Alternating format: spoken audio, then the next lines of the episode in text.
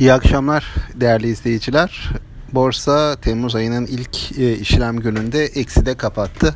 Bugün aynı zamanda biliyorsunuz BIST 30 hisseleri için açığa satış yasağının kalktığı ilk gün e, uzunca bir aradan sonra BIST 30 hisselerinde açığa satış işlemleri gerçekleşebiliyor. E, bugünkü düşüşte bankacılık sektör hisseleri ve e, BIST 30 hisseleri e, ön plandaydı. Daha çok satışlar burada geldi. Hani bu bir miktar açığa satışla da ilgili olabilir e, beklentisini uyandırıyor açıkçası e, takipçilerde.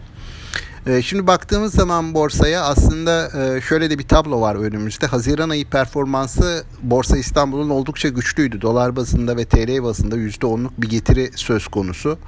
E, bu getiri Amerika hisse senedi endeksleriyle kıyaslandığında ki orada %2'ler civarında getiriler vardı. E, oldukça güçlü bir Haziran ayını geride bıraktığımızı gösteriyordu. Dolayısıyla hisse senedi tarafında kar realizasyonu gelirse, hisse değişimleri gelirse e, bu bizi şaşırtmaz diye ifade etmiştik görüşümüzü. E, ama buna ilaveten de orta vadeli genel eğilimin yukarı yönlü olmaya devam edebileceğini düşünüyoruz da demiştik.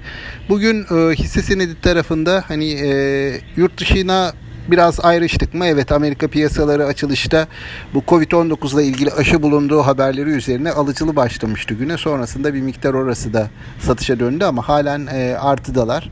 E, bakalım günün kapanışını nasıl yapacaklar? Bunu yakından takip etmemiz gerekecek. Ama bizim piyasa tarafında bir miktar 1000 puanı aşan bir satış geldi bugün. E, dediğim gibi bankalar ağırlıklı.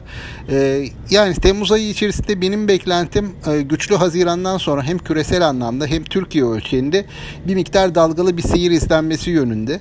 E, bu demek değil ki yukarı yönlü trend bozulacak. E, onu zannetmiyorum. Çünkü piyasayı destekleyen dinamikler hala güçlü e, ve bunlar e, alım yönünde etkilemeye devam edecek. Ama böyle dönemlerde hani beklentinin bir miktar zayıfladığı, yurt dışı tarafın e, bir miktar risk iştahının azaldığı, endeksin hani güçlü getiriler sağladığı dönemlerin ardından kar realizasyonları olmasını doğal karşılamak gerekir.